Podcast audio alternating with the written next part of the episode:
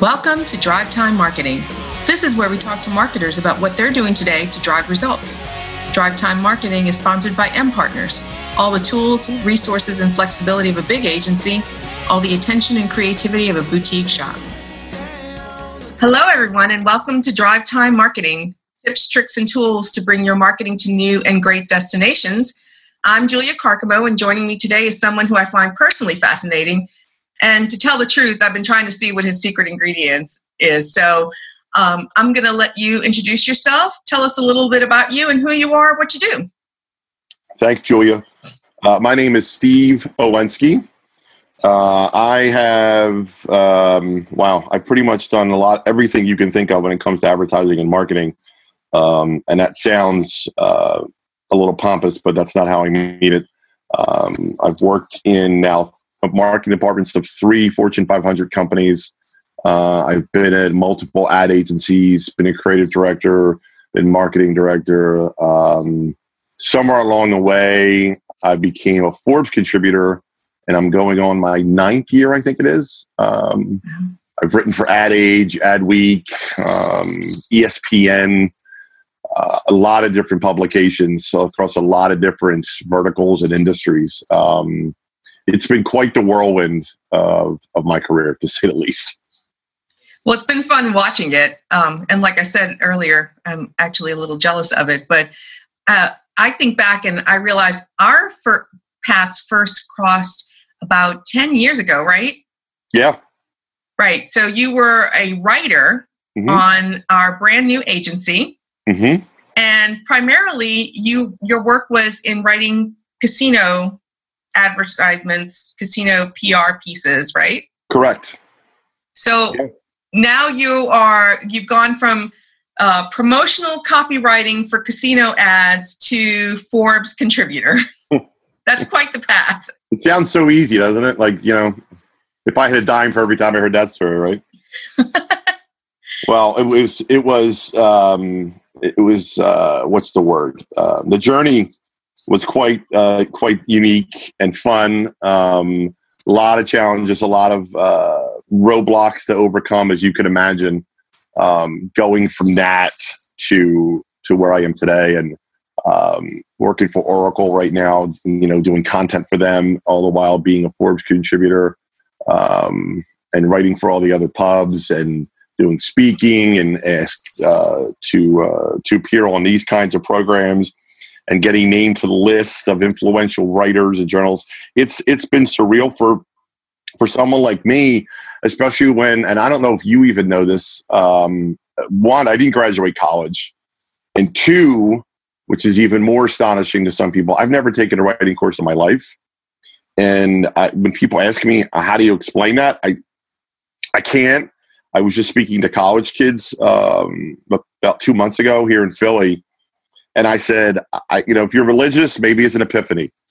Um, I, I, don't, I, I can't explain it. Um, the one thing I'll say, and I told them is, um, I had my number one supporter, my wife, um, cheering me on, and without her, I'm not sitting here. It's that simple. Great, that's interesting. So um, now I remember um, when you were at the agency you know you were something and i guess this was probably the beginning of this of the using of this term but you were a bit of a thought leader just in the in the agency field. And now you see many companies taking this route. Companies like oracle like you're you're at it. I mean there's not a lot of companies that really have the kind of um, forward thinking approach to think about how they tell their stories and hiring actual writers to tell them as opposed to hiring a copywriter, which is a little bit of a different skill set. It, it, totally is, and that's a great point. Um, and I'm, I'm sure is not going to sit here and say I was ahead of my time, um, but I kind of you kind of saw the future a little bit mm-hmm. when when blogging first came into into vogue, um, right. which seems like a billion years ago. Forget about a million; it's a billion years ago.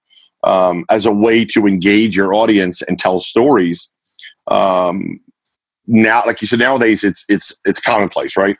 Um, nowadays, the challenge is to have those people on staff um, and, and, there's a difference between copywriting and writing or creative writing, if you will. Mm-hmm. Um, I haven't I haven't written copy, you know, in the, in the true sense for a long time. Um, I miss it sometimes, but I'm sure I could do it again. It's like riding a bike, but nowadays, you know, it's blog posts, it's ebooks, it's white papers, it's all those different things um, that I do now that manifests itself as content. Um, that's completely completely different than it was when you and I first met 10 years ago, even five years ago.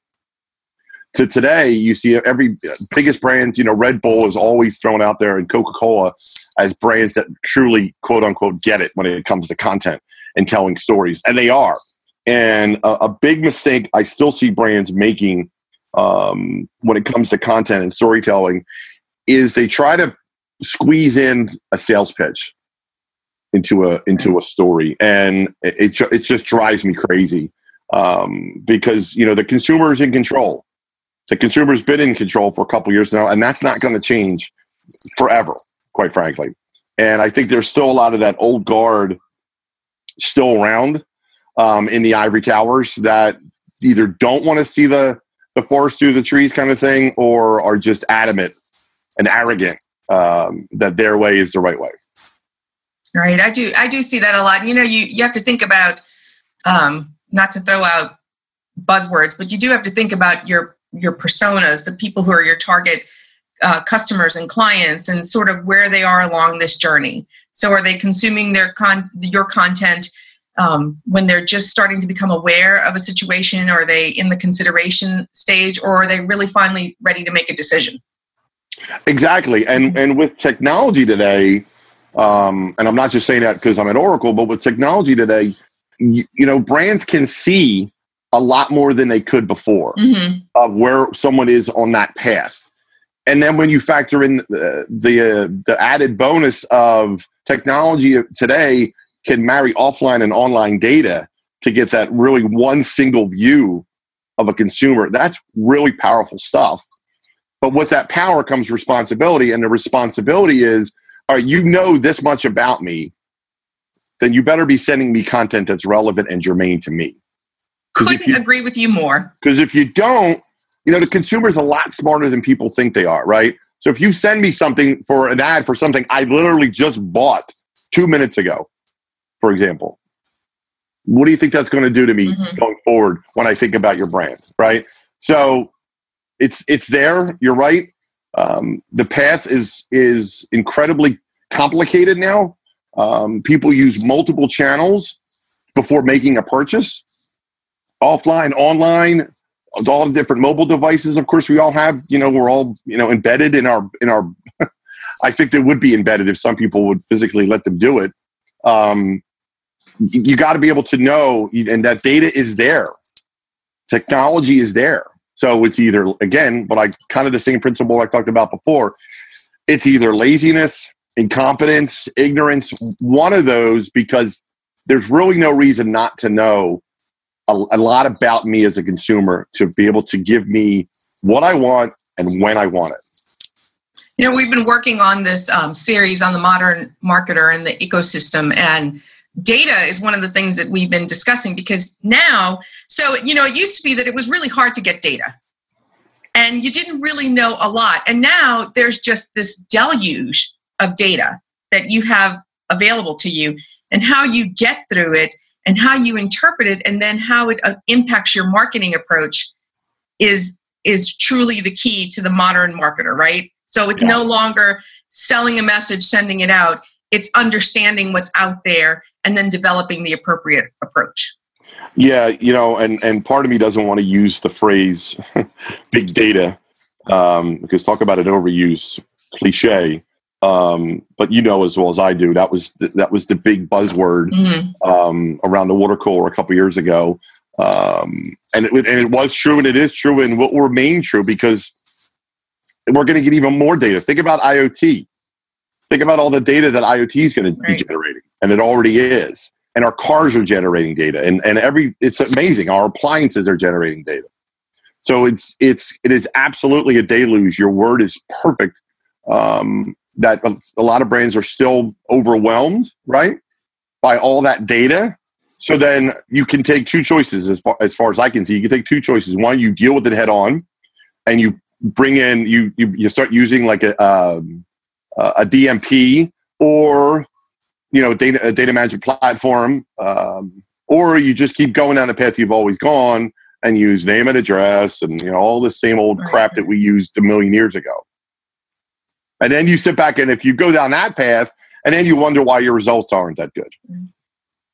And, then you, and, then, and then, of course, you blame marketing. right? Because we're always to blame. Or you blame sales, right? I guess it just depends on what department you're in. depends on who you ask, right? So now the, that marketer has you know gathered this knowledge has interpreted the knowledge and now it's time to to share this knowledge so so we get you know back to this development of content um how do you I mean, you're somebody who's gone from blogging, right? Mm-hmm. Um, and then to blogging for the company that you worked with, mm-hmm. which was the agency, and now you're you're this contributor on so many sites. And a lot of our um, listeners understand that um, putting, you know, sharing your knowledge and think in creating that content is great.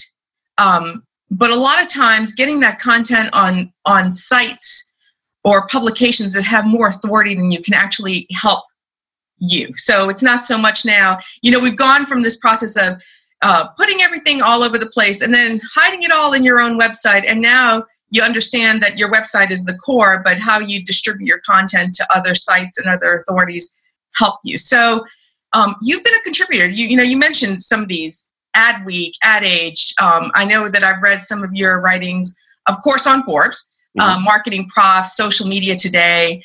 How do content developers do that? How do they get to that stage in their efforts? And and what's what's you know one of the ways that they can get to those organizations to create their content and share it there?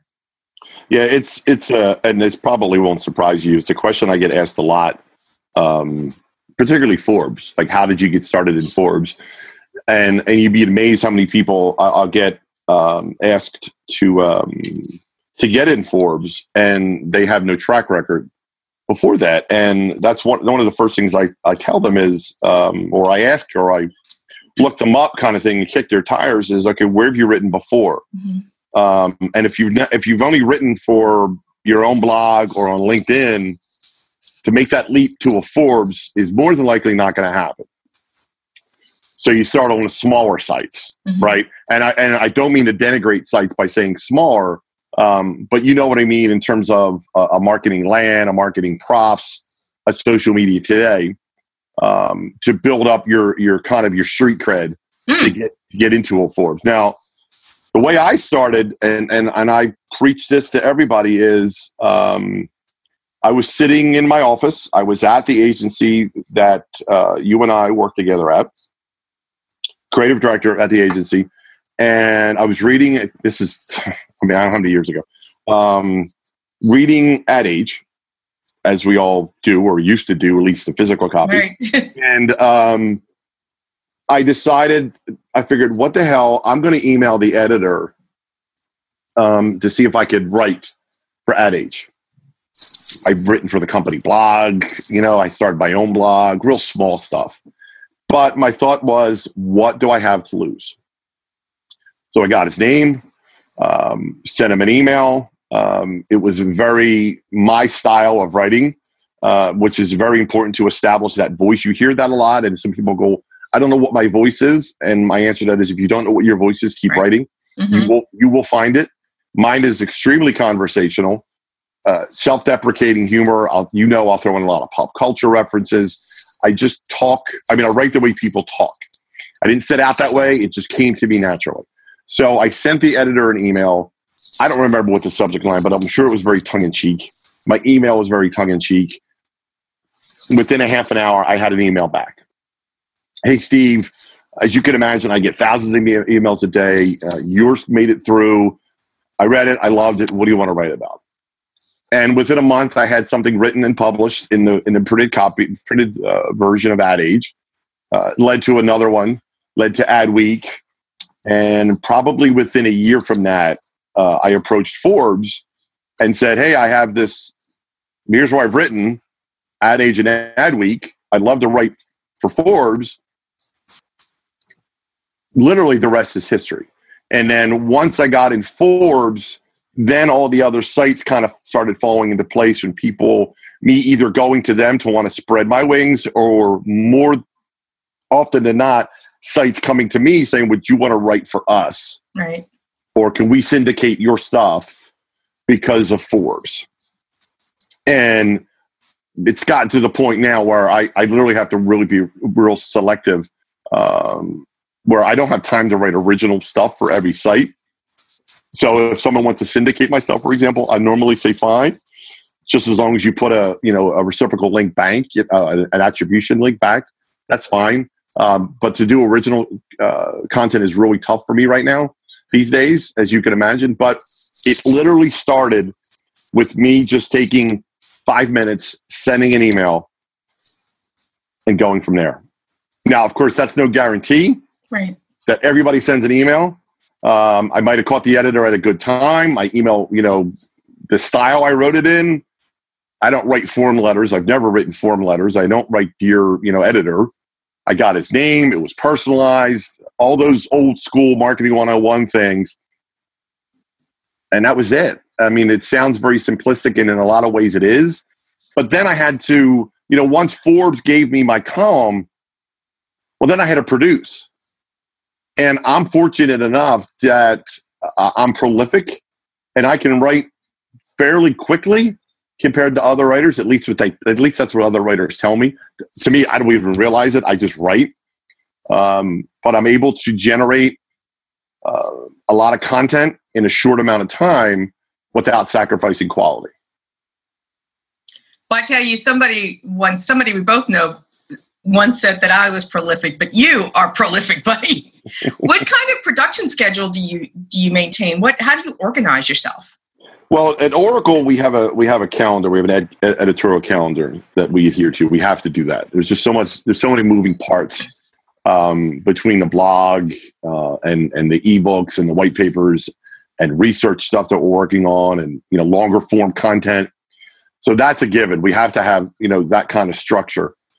At Forbes, believe it or not, I just kind of go on my own and when I come across either something that I'm interested in writing about, mm-hmm. meaning I'll find it myself, or of the 25, 35, 45 uh, emails I get a day um, from PR, from public relations folks, um, pitching me on different story ideas.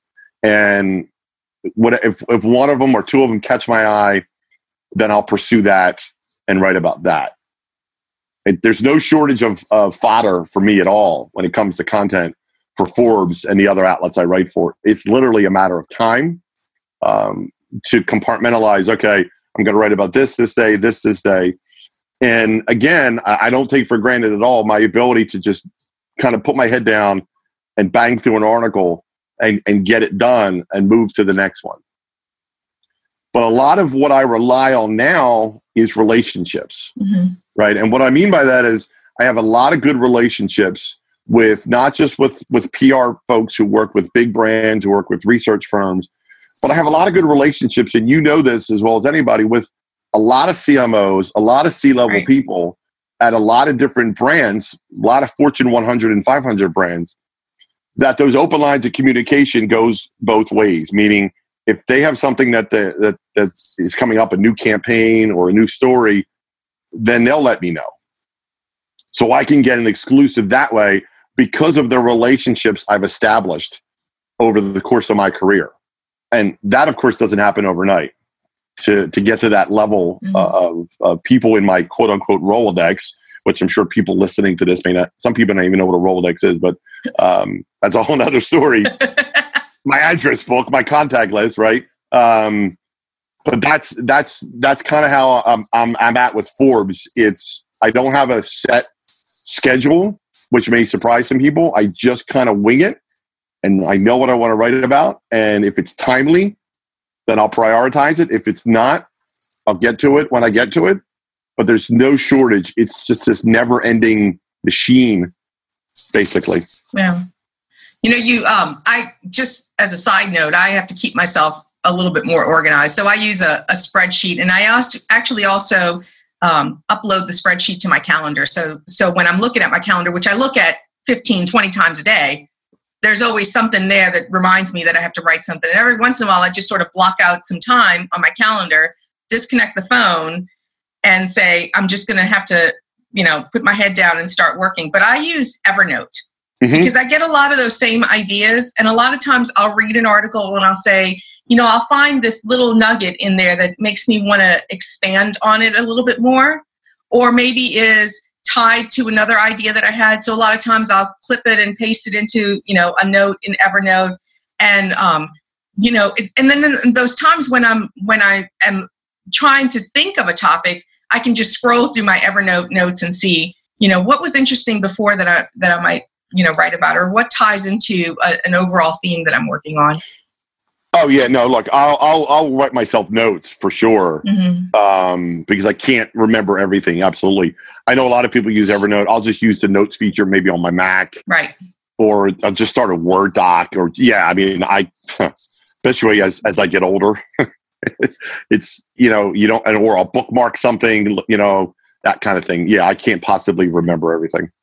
It seems when you were telling your story about how you get your content, um, it seems like a, a big lesson in your life is a is a big lesson that I live by, and that's about building relationships. Absolutely. Yeah. It it is. Um, you know, it's funny when I when I when I interview somebody now, and I've done this probably ninety nine percent of my interviews. Meaning, the only time I didn't was when I first started. When I first started interviewing somebody, um, I started, you know, get on the phone with them uh, and start writing notes. And I can remember to this day um, two things happening. One, I was distracted, and two, I couldn't read my own writing. So I got done the interview. I'm like, what the hell? I, I can't. I got to go back to them and ask them again. I look like an idiot, right? Mm. And so what I quickly learned was when I interview somebody, I tell them right up front, I'm sitting here, you know, I, I have the luxury of working from home. So I'm sitting here normally in, in shorts and a t shirt and a pair of sneakers and my, you know, omnipresent cup of coffee. And what we're going to have now is what I lovingly refer to as an old school conversation. And I'll say, what I mean by that is I'm not taking notes. We're not Snapchatting. We're not texting. We're not doing any of that. We're literally just two people engaging in a conversation. And Julia, to a person, never have I ever had anybody say, you know what, no, that's not going to work. I'd rather you, yeah. every single person at every level you can imagine, the CEO of the biggest companies in the world. I love that, Steve. It's so refreshing. It's so unique. It's so different. And I'm not saying this to praise myself. It's just what I want to do. And I want to, and, and what, what I'm getting to is that then helps me establish that relationship. relationship. Yeah. Because a lot of times we'll talk about com- stuff completely off from what the topic, meaning family, uh, sports, the weather, politics, whatever the case may be, because everybody just wants to have a conversation. Everybody just wants to talk, right? And these are folks, and you know, because you've lived that life where you're going a million miles, miles a minute. Exactly. Yeah. Yeah. And to just have an open conversation, we're laughing, we're joking, you know, and my personality, I think, lends itself really well to that. So those relationships are forged right there in that initial conversation that I'll carry now for the rest of my life. And they know they can trust me. They know if they need anything. Because here's the other thing, too, is, and you know this, people move around. So people go to different jobs and different companies. Right. So if I'm talking to a CMO of one company today, he could be the CMO of a different company tomorrow, who I don't have a relationship with that company, but now I do. Or if I can help them in any way. Right. Right. So it's those, it's a very much a two way street, but it's establishing those relationships right up front. The second we start talking, um, I'll tell them I'm not taking any notes. It's off the record. You can say whatever you want, right? And they know they can trust me. And going forward, that is, I cannot overstate the importance of that. But establishing those relationships is so key.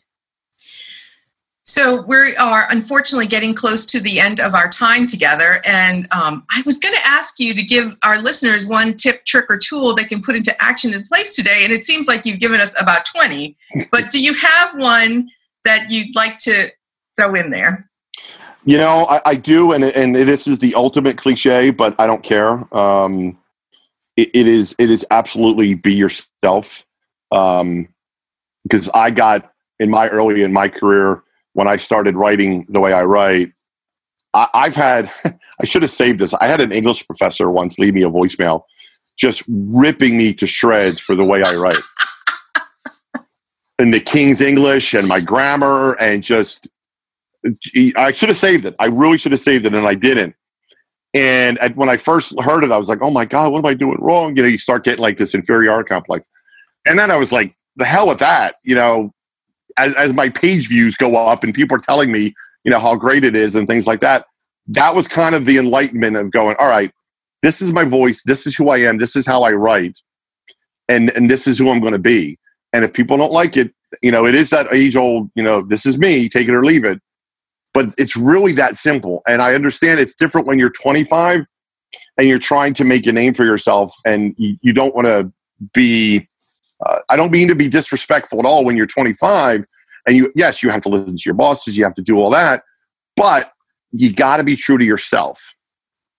It, it, I cannot overstate that. It, it's so, such a cliche, Julia, and I know you know what I mean yeah. because you're going to get told a million different things how you should be, how you shouldn't be, what you should say, what you shouldn't say. Right? Right. Look, my mouth has gotten me in trouble more than a few times and that could be for a separate time. And I have no problem telling those kinds of stories. But that that's just who I am. You know, good, good branding, right? You have to be authentic. I'm, I'm authentic, and uh, the the one, and I know we got to run, but the the thing, the the anecdote I always use is, if you don't want an answer, don't ask me a question. Yeah. So um, before we wrap up, tell us how our listeners can keep up with you, contact you, see what you're writing. Sure. Um, uh, a, a Twitter, it's at Steve Olenski. So it's S T E V E O L E N S K I. And my my email is very simple. It's just Steve Olenski at yahoo.com. Um, you, you Google my name, um, you know, Forbes comes up, uh, I'm sure primarily, mm-hmm. but a bunch of other sites. Um, I am really uh, very accessible. Um, if someone wants to email me or reach out to me through Twitter, I will be absolutely more than happy to help anybody. I'm a huge proponent of paying it forward uh, and helping people because I got a lot of help along my way. And I know sometimes it can be a struggle. If there's anything, anybody listening to this wants to talk or just ask me a question, I'll be more than happy to help. Well, uh, I have to tell you that last week, two weeks ago, I was at a conference and Virginia McDowell, who's head of the Global Gaming Women, um, mentioned one of the leadership skills and lessons is while you reach up, reach back. So as you're going up, you need to reach back and help, you know, bring those others with you. Absolutely. Yeah. I love that. It's a great lesson. Yeah. Uh, so thank you, Steve, again for the time this morning. Thanks everybody for listening. We'll have links to Steve um, on the show notes at www.jcarcamoassociates.com slash drive time dash marketing. Until next time. Thank you for joining us on Drive Time Marketing. To leave us a review, visit our website at jcarcamoassociates.com slash drivetime dash marketing. Drive Time Marketing is sponsored by M Partners, practicing the science of why. Why walking through your doors is completely different than walking through your competitor's door. Find out more about M Partners at mpartners.com. Until next time, keep driving towards your goals with great marketing.